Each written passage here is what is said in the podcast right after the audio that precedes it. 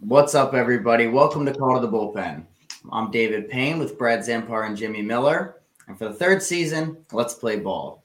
We're back with season three here. And today we're going to be doing our top five players heading into the 2023 MLB season, as well as our first and second all MLB teams, uh, the preseason all MLB teams. Um, so first, let's give a little rundown of what the show is going to look like this year. It's going to be a little bit different than last year, but not really that much. Um, so instead of quick hits, we're going to start our episode off with the chatting cage, which is our current event segment, where we'll give our thoughts on the current happenings in the baseball world. Then Jimmy will run through our major league players of the week. So our uh, American League and National League player, rookie, and pitcher of the week. Then Brad will take us through our minor league players of the week for each level um, from low A, high A, double A, triple A. Then we'll do our umpires of the week, as always, everybody's favorite segment on social media. Then we'll throw something fun in there each week, a little bit something different. And then the power and sour rankings will wrap up the episode. Um, noticeably absent from that episode is the top five plays, which are going to move to strictly social media. Owen's going to be doing those on TikTok and Instagram. Going to give a, a better experience, a more in depth look at those top five plays. Uh, we're going to be releasing a little bit more about what our content schedule looks like in the coming weeks. We're still finalizing some things, coming up with some new ideas, but we're going to have a really cool slate of content for this 2023 MLB season. Now, without further ado, fellas, let's get in to the 2023 season, starting with a big news that came out just today, actually, is Manny Machado is staying in San Diego. Brad and I, being Orioles fans, were kind of you know, in the back of our minds, hoping for a, a reunion, even though we knew it was, you know, never going to happen. But we were hoping, you know, we had our hopes up. But he's going to stay put in San Diego. He helped turn that team around, and he's going to be there for the rest of his career. Eleven years, three hundred and fifty million dollars, uh, which for a couple minutes there, it looked like he was the first five hundred million dollar man in baseball history. But uh, it appears that the little bit of his first deal got lost in that. So um, not quite the $500 million man just yet, but they might have him on their roster already. Um, but what do you guys think of this deal? You think Manny made the right move, staying put? He just came out like a week ago that he was going to test the market. The Padres got the job done pretty quickly. Uh, so, what do you guys make of this whole situation? Where are the Padres getting this money from? Did Manny make the right move, not testing the market? What do you think? I think that it was smart for Manny to stay put. I don't think he would have gotten 11 years elsewhere. I mean, maybe would have gotten. I, I know like Cohen seems like he, he likes shorter deals with higher uh, average annual value. So I think that he wanted that security, man. He wanted you know to stay in San Diego 11 years. It's not like it's a bad team either. They're always going to be competitive. Um, overall, as a Mets fan, I'm kind of disappointed that you know he didn't test the market, but at the end of the day, you know, you'd rather lose him to an extension than lose him in free agency. So at the end of the day, you know, no, no win or no loss for the Mets, in, in my opinion. Yeah, it's definitely good for him to stay there. I think he was he was there in 19 when he first got there, and they were just pretty abysmal. He t- kind of took some adjusting period there, but since that first year, he's really just taken off and really established himself as the premier player on the West Coast over there. With um, Tatis obviously coming up under his wing, and I think that's going to be big for Tatis's career. Um, I think he'll be able to do a lot more having the leadership that Manny is going to give him. And I'm sure Manny just wanted to stay there, seeing the success and um, staying on the path of trying to bring the first World Series championship to San Diego. Yeah, I think that Manny was kind of like the signing of Manny was the real turning point over there. You know, you sign Manny a year later, they went with the full rebrand to the brown and gold.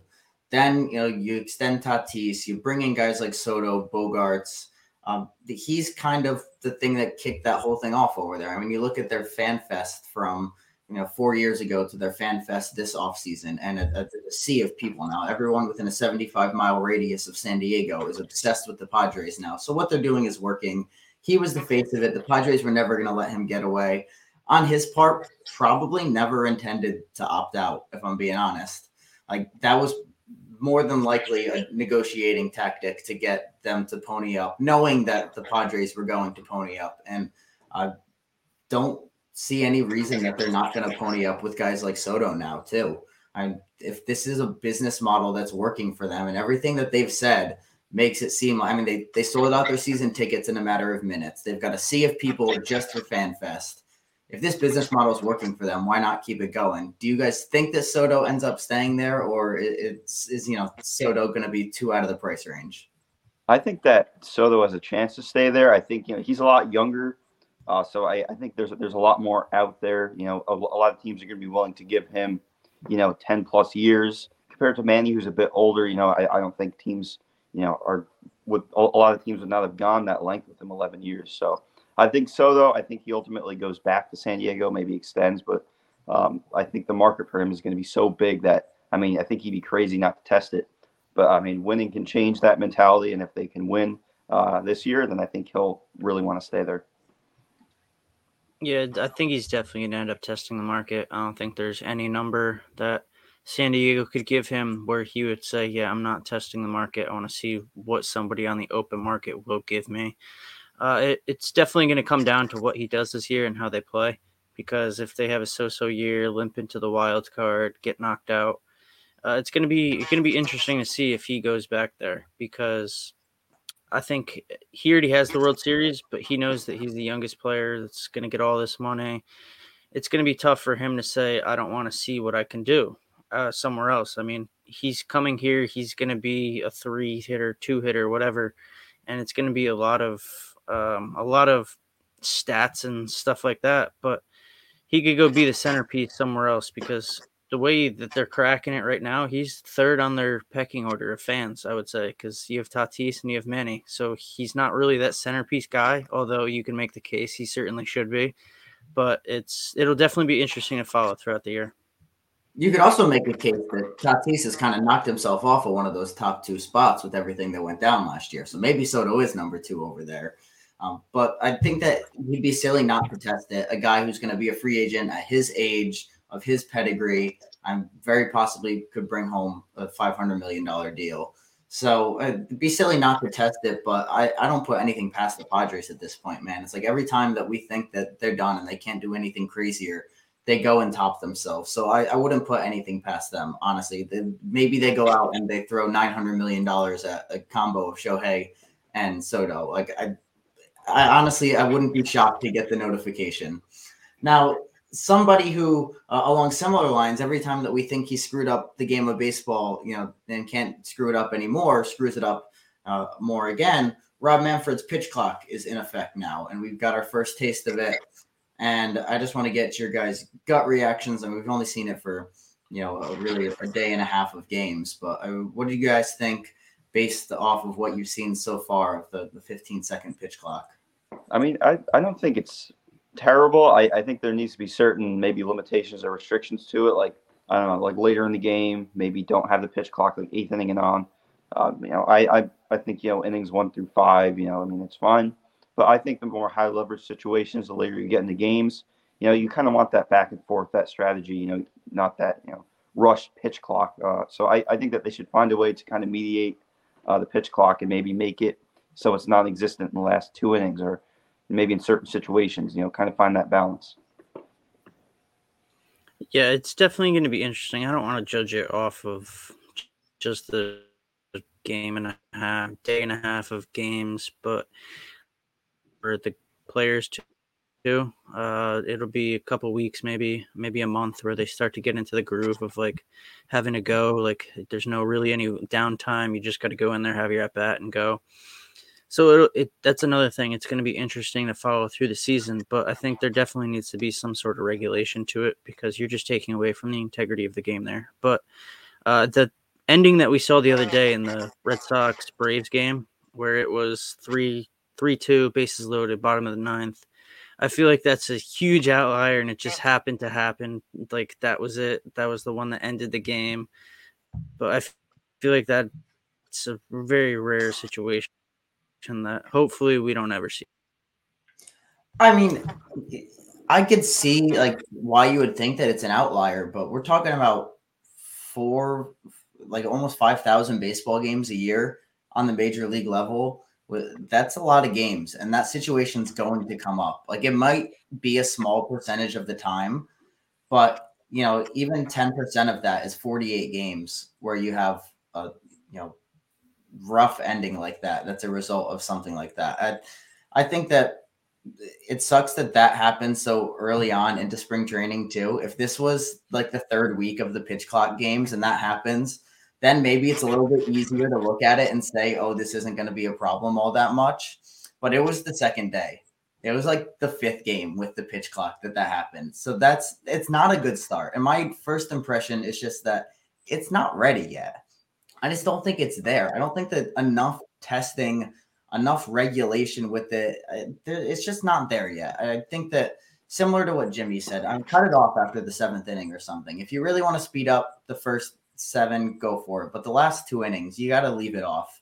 I mean, uh, you've seen, I'm sure, on social media the the video of it was what would Harper's at bat in the NLCS look like with the pitch clock. And you know, there was that at bat where he hits the the huge home run there. There was a lot of time in between pitches and that's the kind of thing like in a playoff environment, like that in between pitches is so tense. The crowd is on their feet. Like there's an atmosphere, like a feeling beyond just like the tangible product that's gonna be lost there in some some big situations.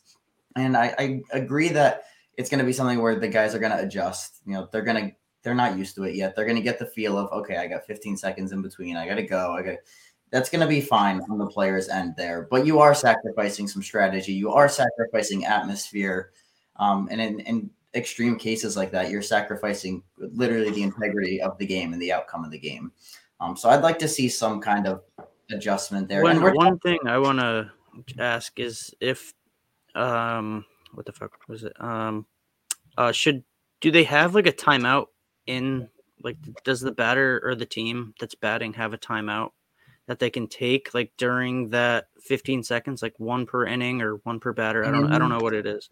In college, there's a certain time. It's like with five seconds left or something, you can't get time. There was the video of I think it was Tennessee playing where the batter is screaming time, time, time, time over and over, and the umpire just can't grant it. Um, and then everyone, you know, blows their lid, and rightfully so. I mean, you could sit there as the pitcher, theoretically, you could sit there for 14 seconds make the batter kind of freeze in the box and get out of their rhythm and then just go on them and they can't call time or anything. I, it almost puts the pitcher like entirely in control of the game when you have a timeout rule like that.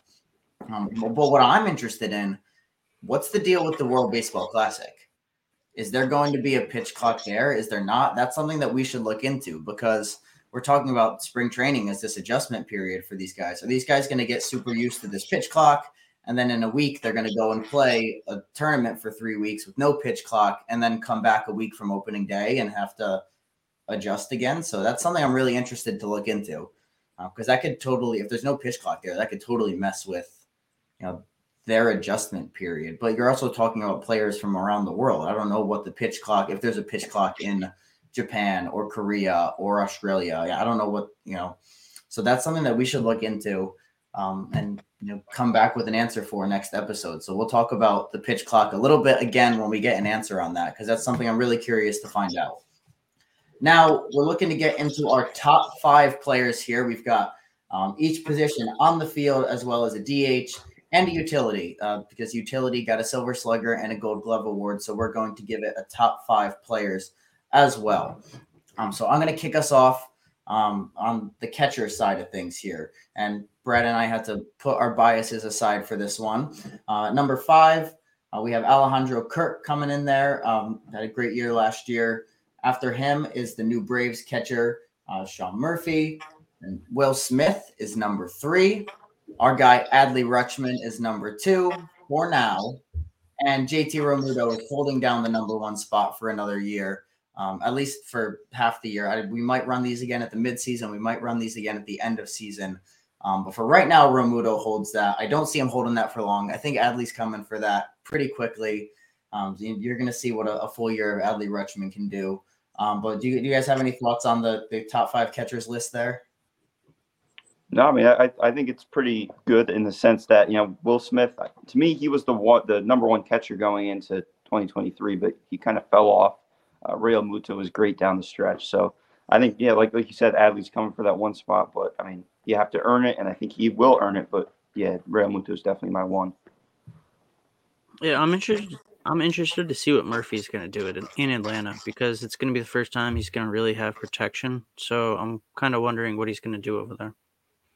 Yeah, he's gonna have protection in the lineup, and he's gonna have a much better pitching staff than he had over in Oakland. Even though he had guys like Montas and Manaea and whatnot for a little while, but way um, better Hitters Park too. Yep. And you look at catchers, right? Brian McCann, Travis d'Arnaud.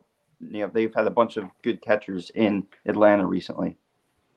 Yeah, and you know, you mentioned Will Smith being our number one last year, and I, I think that Realmuto won being part of a, a, World Series team that that led a team to the World Series, um, as well as I'm um, 20 stolen bases for the guy is insane as a catcher. So um, that's that's something too that that really sets him apart there uh, for now. Um, we're going to move to the first baseman now. We're at number five. We've got another Atlanta Brave in Matt Olson.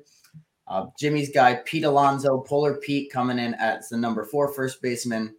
Vlad Jr. is our number three first baseman. The NL MVP, Paul Goldschmidt, is the number two first baseman. And the number one first baseman in baseball is Freddie Freeman of the Dodgers. Um, uh, you know, a lot of people would put the MVP at number one automatically just after coming off the Triple Crown year. But um, when it comes down to it, Freddie is a, a couple years younger and just more consistent. Uh, he's consistently you know, a 300 average guy. He's consistent. You know what you're getting from Freddie Freeman every year. Um, and, and that kind of gives him the edge there, just that you you know that you're getting a, a top three MVP finisher every single year. Yeah, for sure. I mean, you, you might expect some regression out of Goldie as well. You know, like you said, he's getting older, even though he is coming off the MVP. But yeah, Freddie just keeps hitting. Yeah, I mean, he might not be the best defender compared to uh, Goldie, who's won a bunch of Gold Gloves, but at the end of the day, you know, I'd rather have uh, Freddie on my team than Goldie.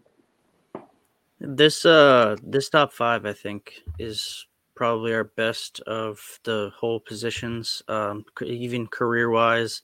I mentioned this when we were talking about it. It's all all five of these guys have a chance, a legitimate case if they stay on their trajectory to be Hall of Fame players, and that's definitely not something you see across lists. A, a top three list, nonetheless, a top five list. Yeah, I'd say that there's maybe one other position. Um, I'd say two other positions in right field and starting pitcher where you could look at all five as potential future Hall of Famers, um, which is, you know, we got 10, 11 positions here. So that, that's saying something.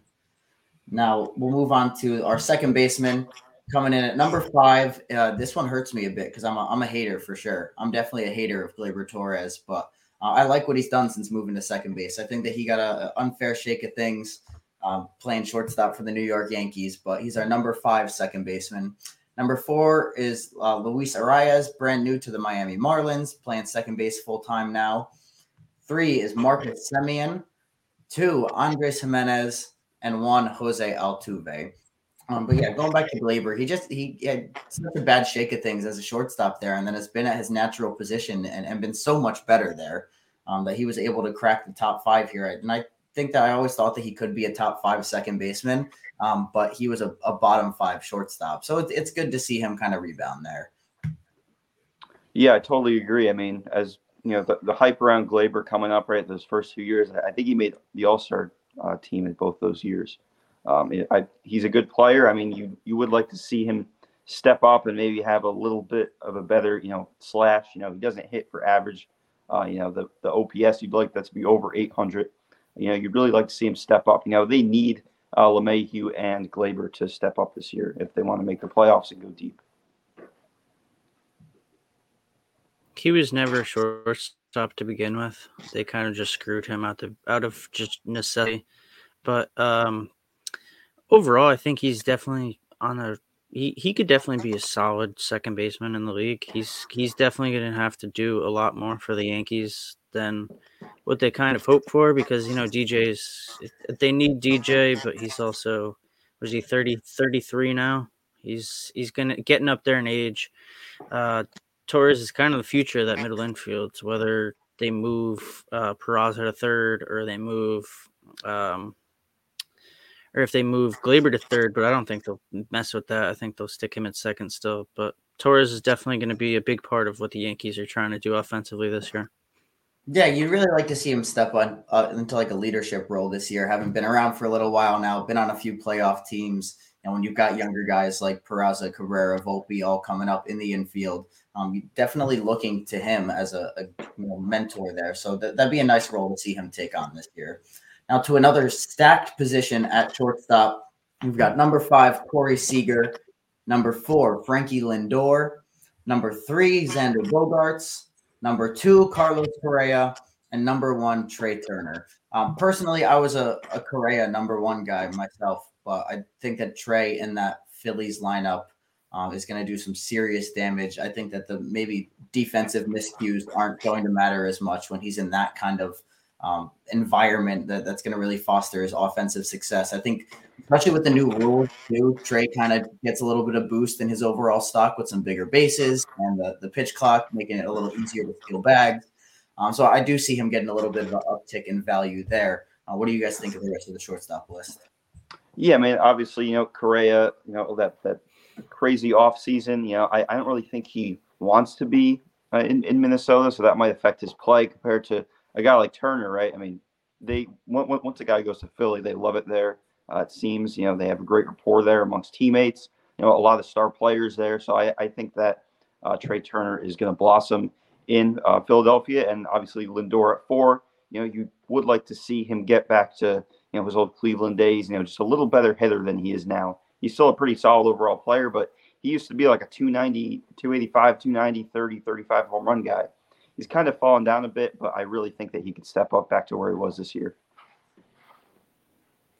Yeah, that trade for um, the Mets when they traded for Lindor, it's really working out really good for both sides right now because they got Gimenez over there at second base, turning into a star.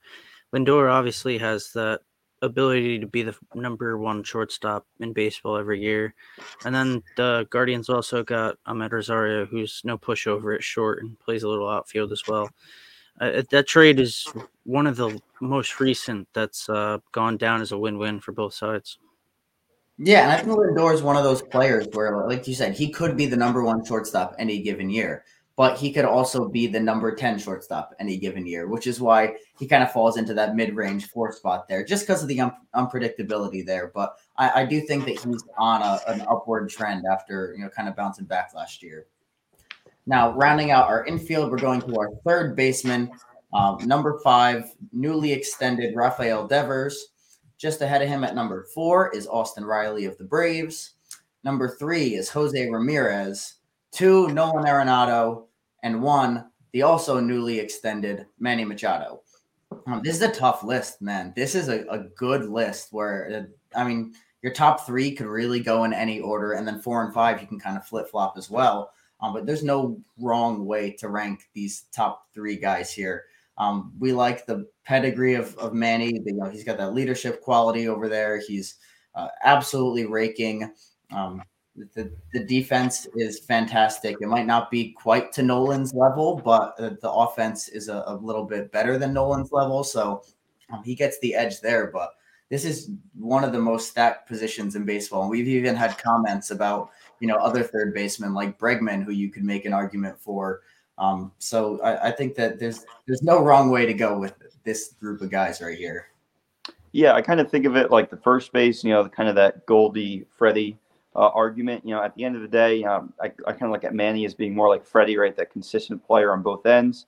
Uh, while Nolan's kind of like uh, Goldie in the sense that you know when they're both having great years, they they they could be that one, but you know there's just kind of that unpredictability there. You know, as they get older, right? Um, Nolan kind of struggled his first two years in uh, St. Louis, didn't play up to par to where he was in Colorado. So I see to see another 2022 season out of uh, Nolan Arenado this year. The maybe put him in that one.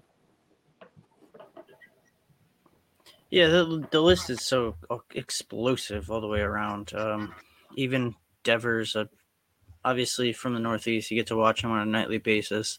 It's it's kind of surreal the stuff that he does, even as like dealing with all his homework and stuff. So just watching him is really fun. And I think that kind of what Jimmy touched on with with comparing Nolan to Goldie. About the fact that they're on the same team too, and that what Nolan did last year offensively was with the MVP right next to him. Um, so there's a, a, a, little factor there with the fact that you know he's going to be the guy that gets pitched to over Goldie in those you know circumstances. Um, but Manny lost Tatis. He didn't have Tatis. He had half a year of Soto last year. Um, but now this year he's going to have a full year of Soto, a full year of Bogaerts, a, and a half year of Tatis, which is only going to make him, you know, even more lethal. So I feel like we've seen last year is like Nolan's peak year. I, I think outside of Coors, that's his peak. Um, but I think that Manny's peak is yet to be seen uh, on that Padres team. Now, Brad, I'll let you run through our top five uh, in the outfielders, starting with left field. So left field number five is Michael Brantley. Number four is Ian Happ. Three, Tyler Wade, Taylor Wade, my apologies. Number two, Steven Kwan, and number one, Kyle Schwarber. Uh, my, I think Schwarber is kind of, as long as he plays sub sub defense, like just a little bit below league average, it's going to be tough for somebody to topple him unless somebody from another position, center fielder, right field, comes over and plays left field, because what he does at the plate is just um, a huge impact for Philadelphia. Yeah, I'd argue this is probably one of like the weaker positions, top five. But when you look at you know Steven Kwan, right? I mean, terrific rookie season, incredible defender, uh, and I think that Schwarber. I mean, he probably will get some time at DH this year. I, I don't see him being that full time every day left fielder. I think you know I'm sure he'll play majority of his games in left field, but ultimately, uh, you know, it's not the greatest position of our top fives. But you know, there's still some good contributors on that list, guys that can play multiple positions.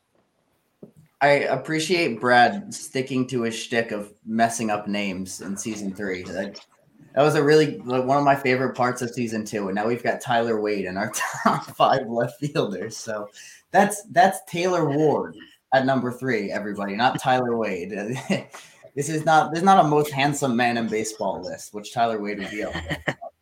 No, I, I think that this is by far the weakest position in baseball. I mean, we've got at number five a guy who didn't touch a baseball last year after April. So I'm it's a it's a fine list that you'd like to see some more guys, you know, just available to pick from. Um, but Kwan is a, a, young superstar over there. Schwarber obviously is one of the prolific power threats in the game. And Taylor Ward real underrated. And you go take a look at that guy's Baseball Savant page. It's ridiculous. He's in like the 85th plus percentile in almost everything in the league. So he's a, a guy that I mean, he's kind of had like a little bit of a breakout, but I think you could see a, a huge breakout coming from him uh, in, in the coming year here. So back to center field. Uh, number five is Bryan Reynolds. Number four, Brandon Nimmo. Number three, Michael Harris the second.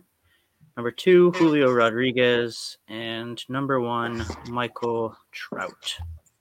Um, I think that Michael Harris is definitely going to stick there at three. It's going to be hard to top Trout or Julio, but I think he's going to be a mainstay there at the top three positions for uh, the foreseeable future.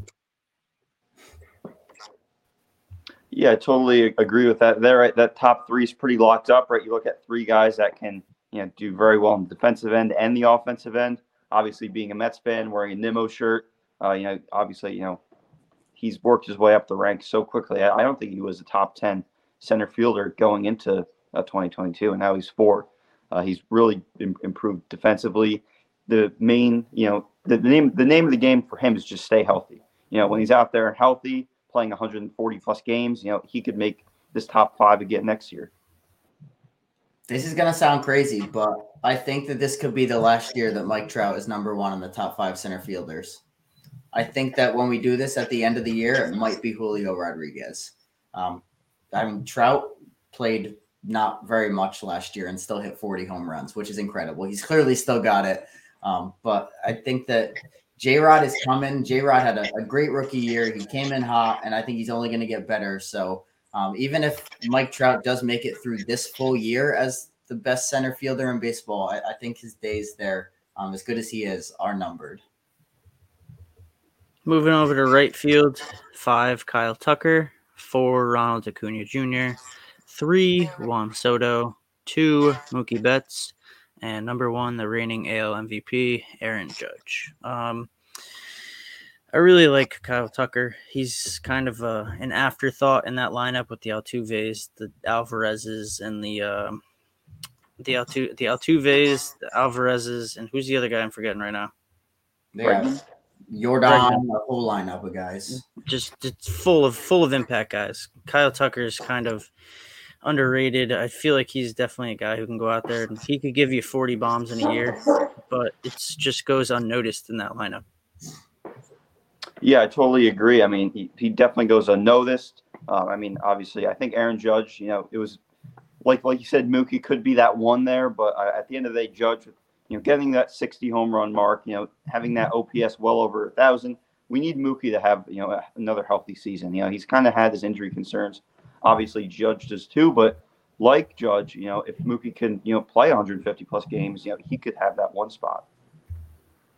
Yeah, I think that it, it's a weird list this year because Harper's not on it.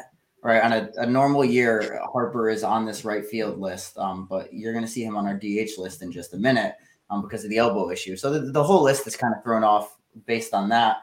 Um, personally, I would take probably Mookie Betts over the, this next year over any of these guys. Um, just Aaron Judge is not going to do what he did again. Um, you know, he's he'll give him give him forty, but Aaron Judge is not going to do what he, he did again. Mookie Betts is your guy who's consistent. You know, has the potential to put up ten WAR and every given year.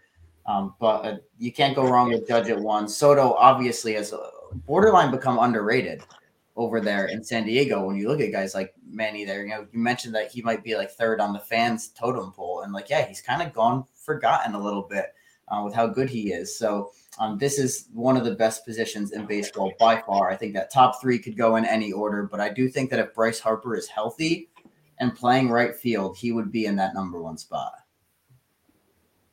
So moving over now uh, to DH, we have uh, JD Martinez coming in at five, uh, Giancarlo Stanton at four, uh, Bryce Harper, the aforementioned Harper at three, Shohei Ohtani at two, and Yordan Alvarez at one. Kind of, you know, a weak position. I mean, you know, not really a defensive position, obviously, but uh, with JD Martinez, you know, he's fallen off a ton. Uh, you have Harper who's going to miss some time, but I mean, I think that he could be a one-two uh, there. You know, Shohei kind of fell off a bit, but uh, you know, overall, you know, you, would love to have any one of these five guys on your team. Uh, what What are your thoughts, David? I think that it's tough to really rank DHs because there's not that many pure DHs.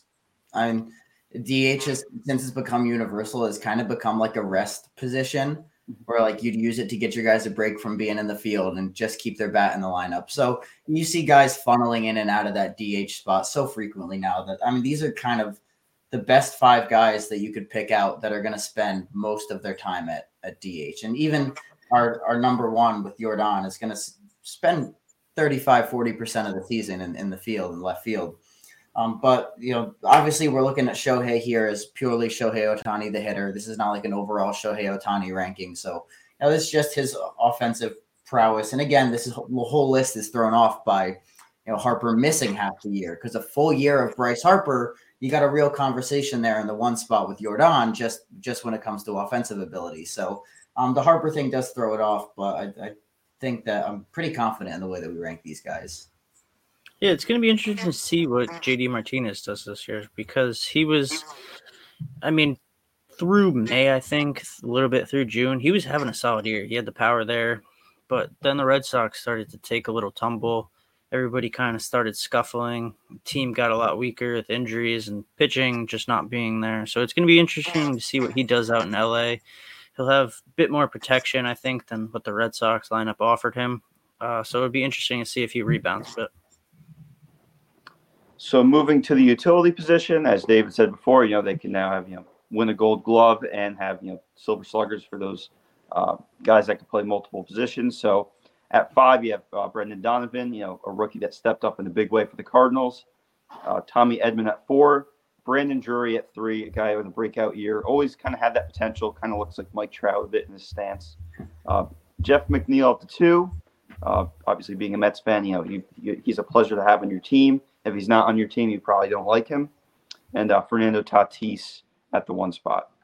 Kind of an interesting position when you think about, you know, a lot of these guys, you know, they might play 130 plus games at one spot. Like McNeil, you know, he's probably gonna be locked up at second base, but if need be, injuries happen, you know, he could move to the corner outfield. He could even play a little bit of third. Yeah, it was kind of tough to determine who fits really into the utility category. Um, but we kind of did our best to pick who are the guys that we think not just can move around, but that it's most valuable that they can move around and offer the most with their versatility.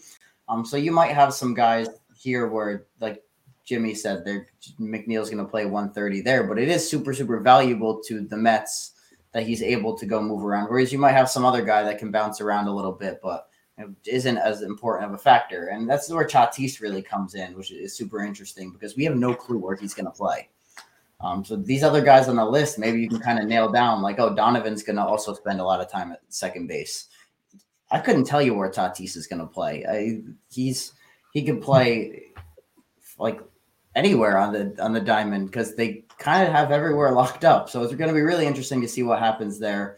Um, but uh, interesting to have utility as like an official position these days big Tommy Edman guy. I feel like he's definitely gonna. He's in the utility now because I think he split like he was like he was like fifty five. I think at shortstop percentage wise, but I think he's really gonna lock down being like a face of the like a turnover face of the face of the franchise for the Cardinals behind Goldschmidt and behind um, Arenado. He's just really, really good player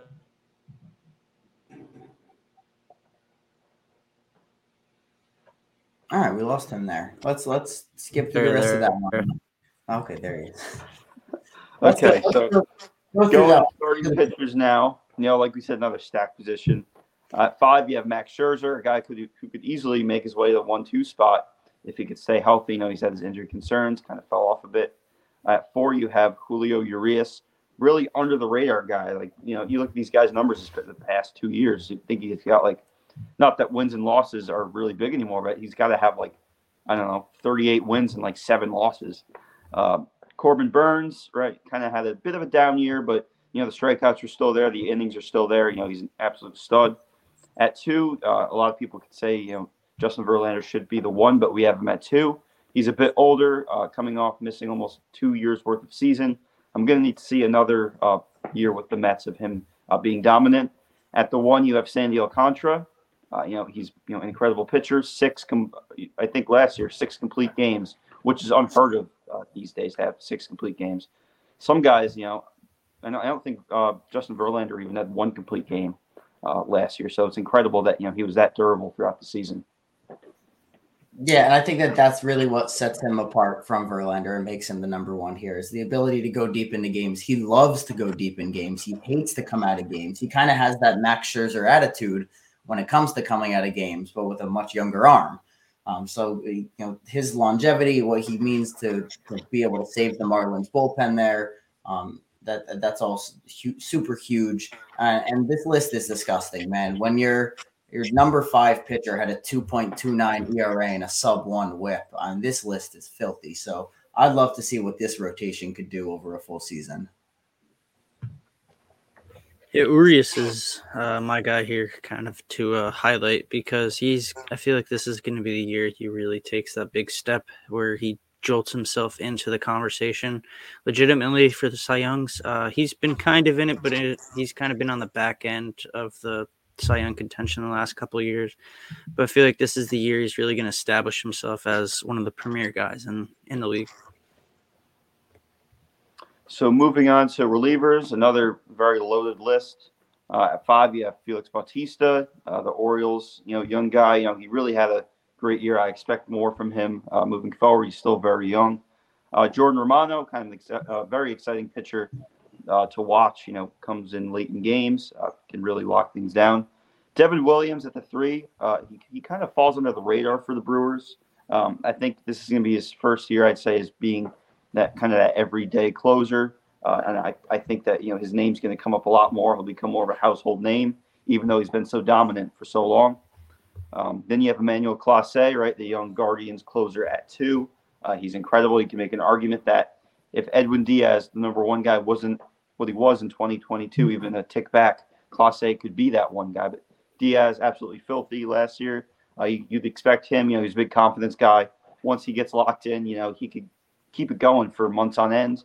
Um, obviously, that works in the other way. If he's down, you know, he's not going to be good for the next few months. But uh, at the end of the day, I think his confidence is where it should be. Uh, he's kind of that Mariano Rivera esque type guy in New York. You know, his confidence is way up now. and I think he's going to run with that going forward. I think that's a super bold statement to uh, to call him Mariano Rivera esque. That's that's a. I'm not saying you're wrong. I'm saying that's a very bold statement. Um, but this is this is kind of a position where guys are so up and down on a year to year basis um, that a projection comes into you know, ranking these guys a, a, a, little bit more than in other positions, just because relievers are so touch and go. Um, so that's when you see guys like Felix Bautista, who maybe you haven't heard of, you know, very much. Where Brett and I have watched him extensively, and you, know, you kind of look at, okay, this guy took over a closer role last year um, was absolutely dominant, um, but was only a closer for a little while. Now you've got this O's team turning a corner where he's going to have a ton more save opportunities, be the closer for the full year, and you can kind of put some projection in there.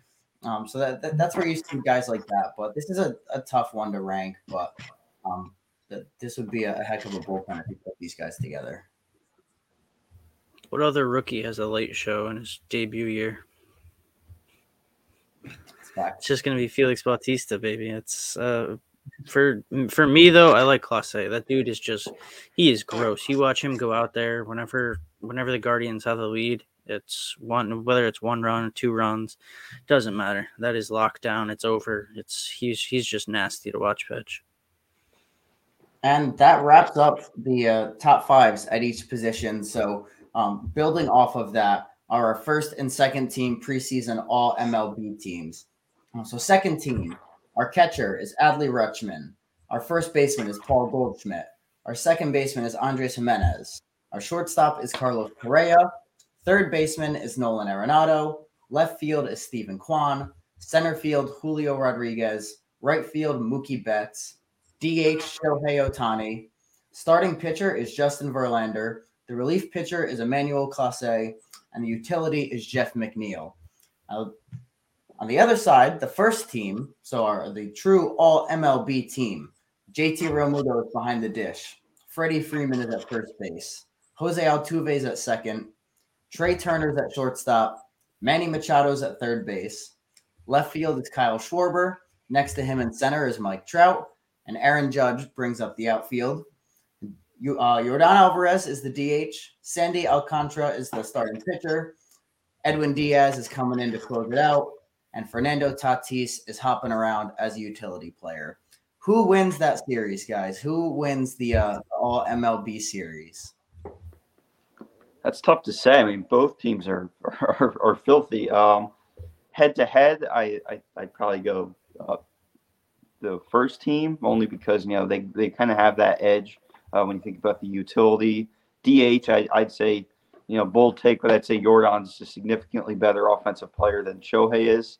Um, I mean, obviously Shohei's incredible, but I'd take Yordan in a heartbeat, just the DH um, over Shohei. So, what what are your thoughts, Brad? Uh, I'm gonna go with Team Two because it'll be a three-three game in the eighth, and then Shohei will come in, he'll pitch, and then he'll hit a walk-off home run.